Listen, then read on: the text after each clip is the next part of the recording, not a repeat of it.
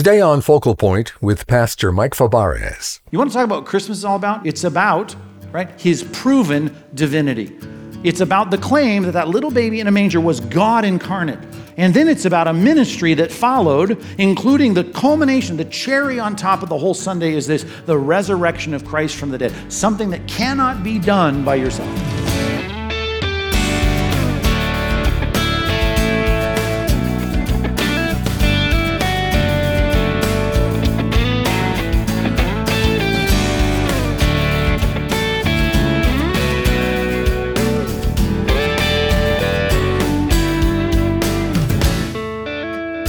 When angels appeared outside of Bethlehem, they made a bold announcement the Savior was born. But those shepherds who eagerly rushed to see baby Jesus could not possibly conceive of the awesome reality of Christ's life and ministry. Today, Pastor Mike Fabarez presents evidence from the life of Jesus, confirmed by the Holy Spirit, that proves that the baby in the manger was the divine Son of God.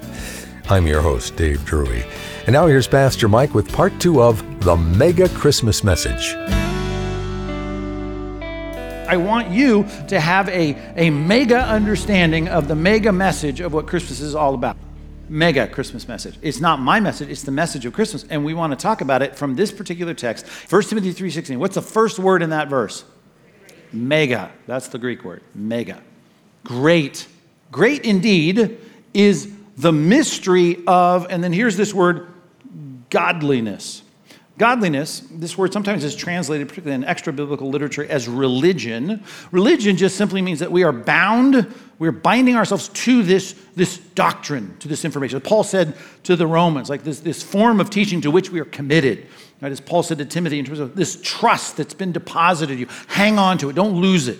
Nothing wrong with the concept of religion. We're hanging on to these truths. The church is the pillar and foundation, the buttress of the truth.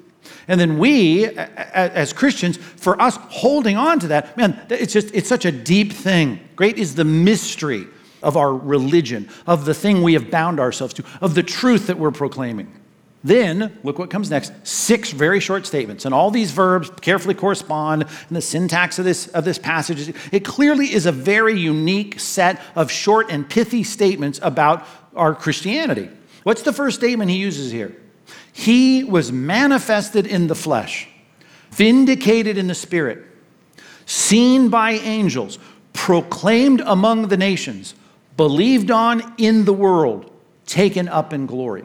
The point is, it's stuck in here as a summary of kind of the depth, the mega nature of, of Christianity, which all starts with something. The reason I'm preaching it at Christmas is with the uh, with the fact that, that the one that it's all about was manifested in the flesh, that he was brought into this world. Right? The understanding of the infinite God, beyond time and space, a transcendent God who was and is and is to come, the Almighty God, the God of hosts, the God who's in charge of all things. Right? And he now is born in Bethlehem as a baby. That he was put inside the body of a girl from Nazareth. And, and, and God takes on humanity, takes on flesh. That, that is a mind boggling thing.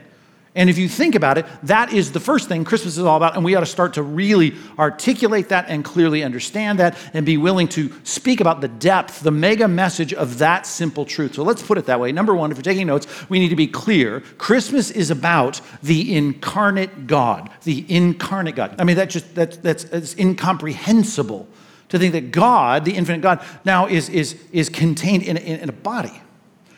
And I just want us to give some thought when you say to someone, hey, Christmas is about the incarnate God.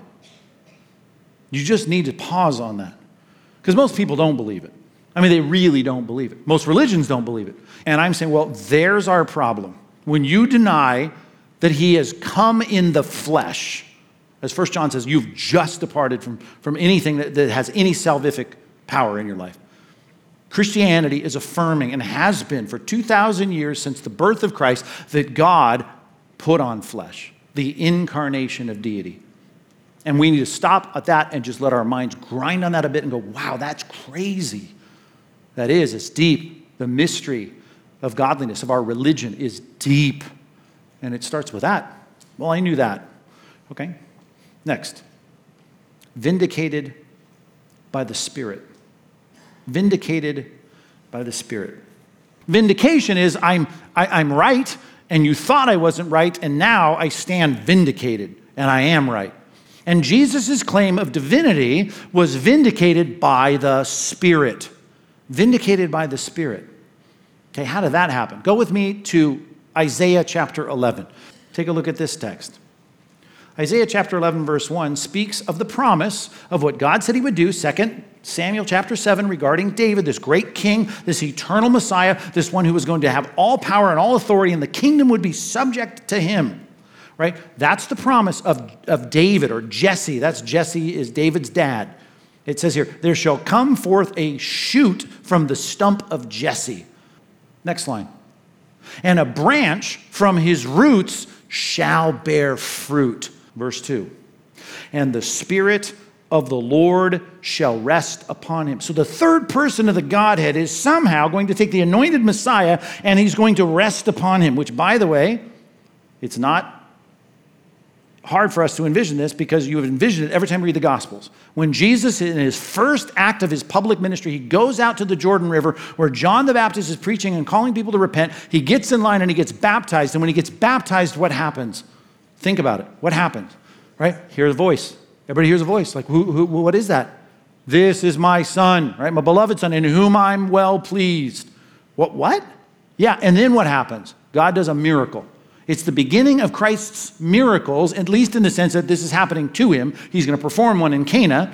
But at his baptism, here comes this, this image of, a, of, of, of something that is, is depicting in people's minds the Spirit, and it settles on him like a dove landing on a branch. And here comes the Spirit of God resting on the Son.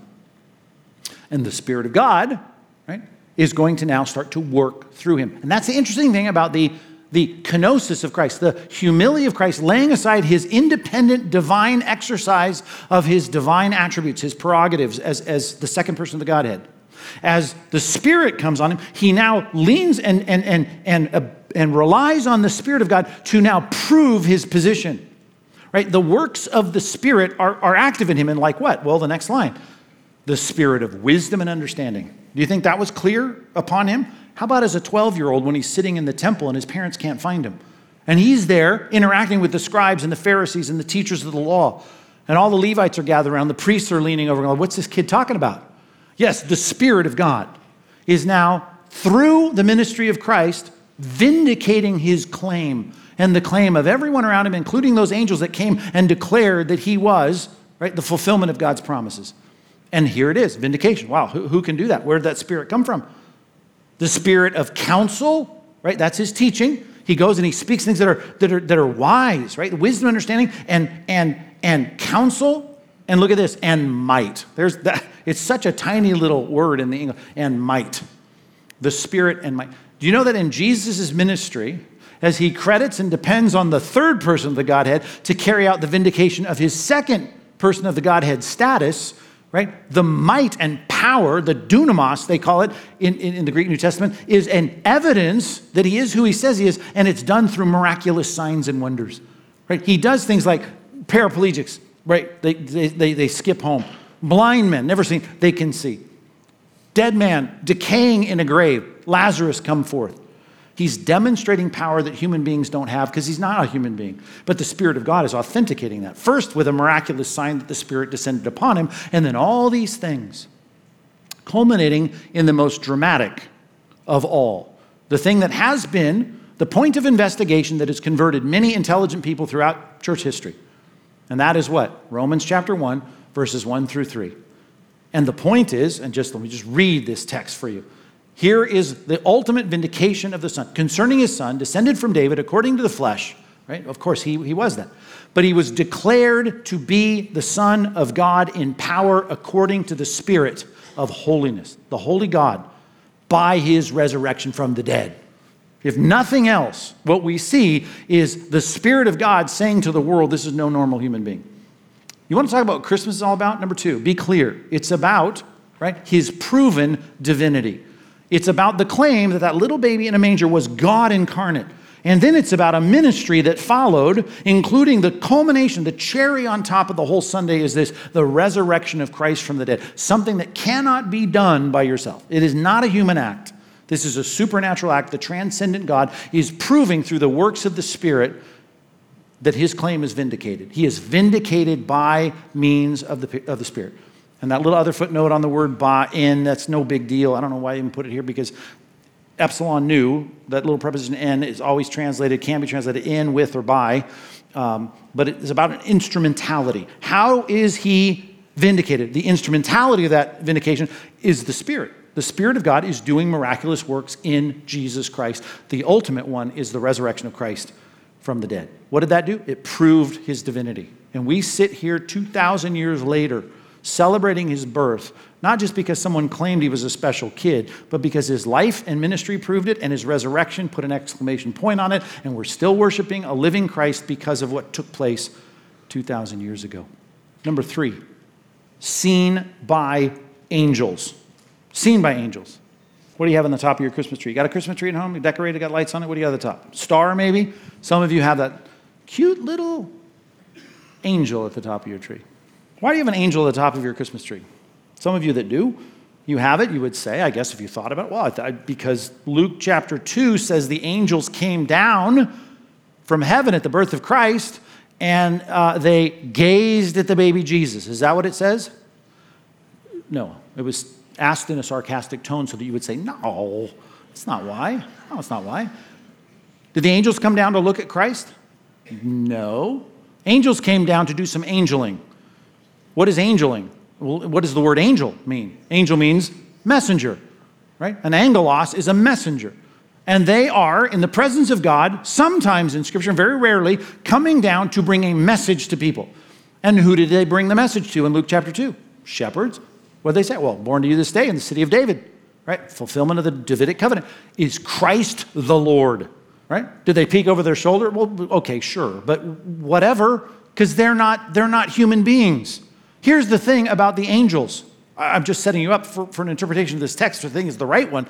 What, do, do they have any problem perceiving the second person of the Godhead? They've been perceiving him since they were created, depending on the access and the rank that they have. Of course, they have. Of course, they know the second person of the Godhead. They know all three persons of the Trinity. Of course, they do. Do they see them? Well, they don't see them because you can't see them. Before the incarnation, you couldn't see the second person. You can't see any of the members of the Trinity before the incarnation. And all you can see after the incarnation is the second person of God. You cannot see, no man has seen or can see. That's what the Bible says about God. And you're thinking about angels, they don't have eyes, they don't have ears, they don't have uh, nerves or skin cells. Well, they appear and they said things, they have to move the air to get the, the, the shepherds to hear word. Well, of course, I agree. That's the point. The point of miracles happening in an angelic situation is the miracle of them manifesting themselves so that they can bring a message to people. Whether it's Zechariah, who's in the, in the temple and learns about the birth of John the Baptist, or whether it's the shepherds in the field in Luke 2 learning about the birth of Christ and that this kid is no normal child. This is, this is the Messiah, Christ the Lord. That is their job. They don't have eyes. They don't see things, not the way you see them. They perceive things. They're spirit beings. They're software. Right? Are, they, are, are they limited? Sure. Are they finite? Yes. Are they created? Yes. Temporal? Yes. But it doesn't mean that they have eyes and they need lights on so they can see things. They don't, they don't perceive that way. Angelic beings don't work that way. They only work that way when they have to interact with people in biblical history. And that's it. As far as seeing the incarnate Christ, no, no. Okay, I've confused you there on that. Go to the fourth one. What's the next one? He's got to be proclaimed, right, among the nations. Right? He's proclaimed among the nations. What was the, what was the second one? A proven divinity. What's the first one? God becomes a man. God becomes a man. He proves his divinity by the instrumentality of the Spirit. And the fourth one, he's going to be proclaimed among the nations. Who is going to proclaim him among the nations? Not the angels. The angels, the heavenly beings that live in a software domain, right? They're not physical. We're the physical ones, right? We're supposed to take our software contained and enmeshed in our hardware and go out and talk to people about the gospel. We are the messengers of the message. Well, that word, is it ever used that way? Of course it's used that. It's, let me give you an example. Luke chapter 9, verse 52. Jesus is going to Jerusalem, and he sent his messengers ahead of him who went and entered the village the, of the Samaritans, and they made preparations for him. So Jesus is going to go to Jerusalem. He's coming down from Galilee, and he sends messengers, who are the, the, his disciples. He sends disciples to the villages, and they bring a message saying the Christ is coming, and he's passing through, and he's going to stay here tonight.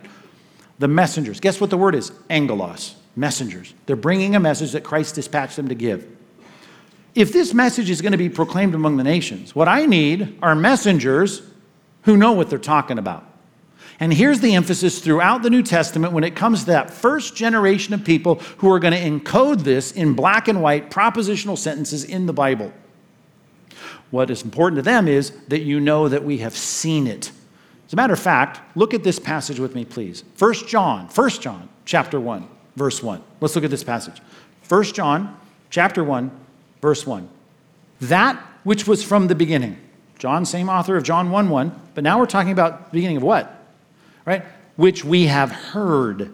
Right? We sat there and listened to Christ preach. We're talking about the beginning of his ministry, which we have seen with our eyes. We watched him, which we've looked upon and we've touched with our hands concerning the word of life. What word? The word that became flesh and dwelt among us. We saw it, we heard it, we touched him. Verse 2 the life that was made manifest. There's the picture. We see God now in human form He's been made manifest. We see it and we have seen it, verse 2, and testify to it. Oh, guess what? They're messengers of it. They're testifying to it, they're speaking about it. And proclaim to you, that's the same word we're going to see in the fourth line, proclaiming to you eternal life, which was with the Father, and here it is again, was made manifest to us. We saw it. That which we have seen and heard, we proclaim to you so that you too may have fellowship with us. So, we're going to give you a message. You didn't see it, but you need to know that we saw it. We were part of it. We heard it, we saw it, we touched it. And we are relaying this to you as reliable witnesses, as eyewitnesses of what we've seen, so that you can have fellowship with us. And indeed, our fellowship is with the Father and with His Son, Jesus Christ. And we are writing these things so that our joy may be made complete. We want you to be Christians. But here's the thing you're going to have to rely on the message that we're giving to you, but we've seen it. How important was that in the New Testament? I don't know. When Judas goes out and flames out and hangs himself, the betrayer, they in, in, in Acts chapter 1, they sit around, so we got to replace him. What was the criteria for replacing the apostle? They said, We've got to have someone who was with us from the beginning, who's seen it all, who's heard it all, and has been testified and hears, has heard and seen and touched the resurrected Christ. I need someone who said, we need eyewitnesses. And they're going to go all out in Jerusalem, Judea, Samaria, ends of the earth with this message, but they have to be reliable witnesses. One more passage, 2 Peter chapter 1. Turn there with me. 2 Peter chapter 1. Look at verse 16. 2 Peter 1 16. For we did not follow cleverly devised myths. Now, this is Peter writing. Think about Peter when we made known to you the power and coming, the manifestation, right? The incarnation of our Lord Jesus, the Son of David, the Christ. But we were, underline it, eyewitnesses of his majesty. For, verse 17, when he received honor and glory from God the Father and the voice that was born to him by the majestic glory, This is my beloved Son, with whom I'm well pleased. Well, we ourselves heard the very voice born from heaven for we were with him on the holy mountain. We not only saw it at the baptism, we saw it at the Mount of Transfiguration. We were there, we heard it, we saw it, we were eyewitnesses to it. Verse 19, and we have the prophetic word more fully confirmed. We are testifying to you that we saw the fulfillment of the prophecies. And every person in the 21st century, if you're a follower of Christ, we are relying on the eyewitnesses, the messengers, the angelos, who were eyewitnesses to the reality of Christ what he did, the vindication by the Spirit, they saw his miracles, and his resurrection, the ultimate vindication of his life by the Spirit, raised, right, with power by the Spirit of holiness, by the resurrection from the dead. We are saying, we know that these guys saw it. This isn't a backroom pinky swear, you know, you and I, let's just think about what we. No, this is a massive amount of people. For 40 days post resurrection, Jesus was out there. He was preaching, and as Paul says in 1 Corinthians 15, that sometimes there were more than 500 people present at one time. You can go find them. You can go talk to them. Why was it important in 1 Corinthians 15 that Paul say that? Because he wants them to know this is based on eyewitness testimonies. We saw it. And did they fold when the pressure got ramped up? Of course not. The whole point was they went to their deaths saying, We saw this, we were part of it, we touched it, we, we heard it, we were there. We were eyewitnesses to it. And we know that the scripture of the Old Testament being fulfilled in our day, we know that. And we recognize that you ought to, as he goes on to say here, the prophetic word is more fully confirmed, to which you would do well to pay attention. Why? Because it's true. Those prophets have spoken the truth. It's like a lamp shining in a dark place until the day dawns and all of the promises are going to be fulfilled. So they're writing about that, that there is a coming kingdom, that Christ is going to return, and the morning star rises in your heart. Knowing this, first of all, that no prophecy of Scripture, either Old Testament or New Testament, and Peter's going to say that in this book, he knows Paul is writing New Testament Scripture. He says the writings of Paul are like the other Scriptures.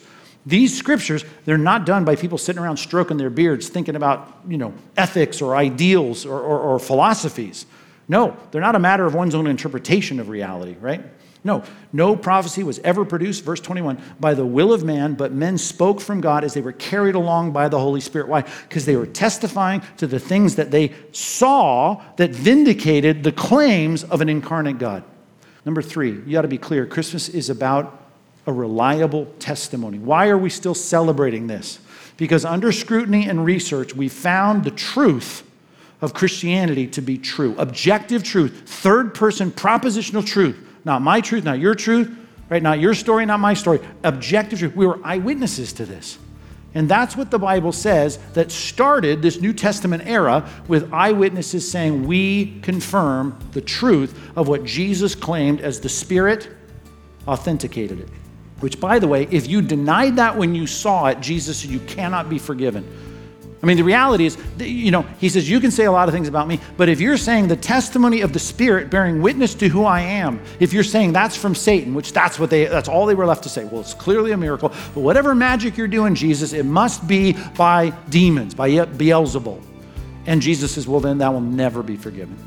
I mean, that's how important the vindication of the Spirit was. You're listening to Focal Point and part two of the mega Christmas message from Pastor Mike Fabarez. He'll be back with a special announcement in just a moment. But in the meantime, remember you can listen to this message or any of our previous messages online at focalpointradio.org. As this tumultuous year comes to a close, we're asking you, our faithful listeners, to help Pastor Mike share the unfiltered Word of God on the radio and online by giving generously this December. As you can imagine, ministry costs, like everything else, continually rise. We need your support now more than ever. So please make your end of the year donation today at focalpointradio.org or by calling 888 320 5885. That's 888 320 5885. And when you give, we'll send you the ultimate infographic guide to the Bible. Get historical and contextual insights to help you better understand Scripture. You'll have access to charts, graphics, and timelines to enrich your Bible study experience. So request the ultimate infographic guide to the Bible when you get in touch at focalpointradio.org or when you call us at 888 320 5885. Again, that's 888 320 5885. Or if you prefer, send your donation by mail and let us know that you want to become a monthly Focal Point partner. Our address is Focal Point, Post Office Box 2850, Laguna Hills, California 92654. And now here's Pastor Mike with an announcement before we wrap up the program today. Pastor Mike Fabarez here. You know, God created the world for his children to enjoy and to help you worship him in his creation. I'm going to invite you to join me for a seven day Alaskan cruise coming up in the summer of 2024.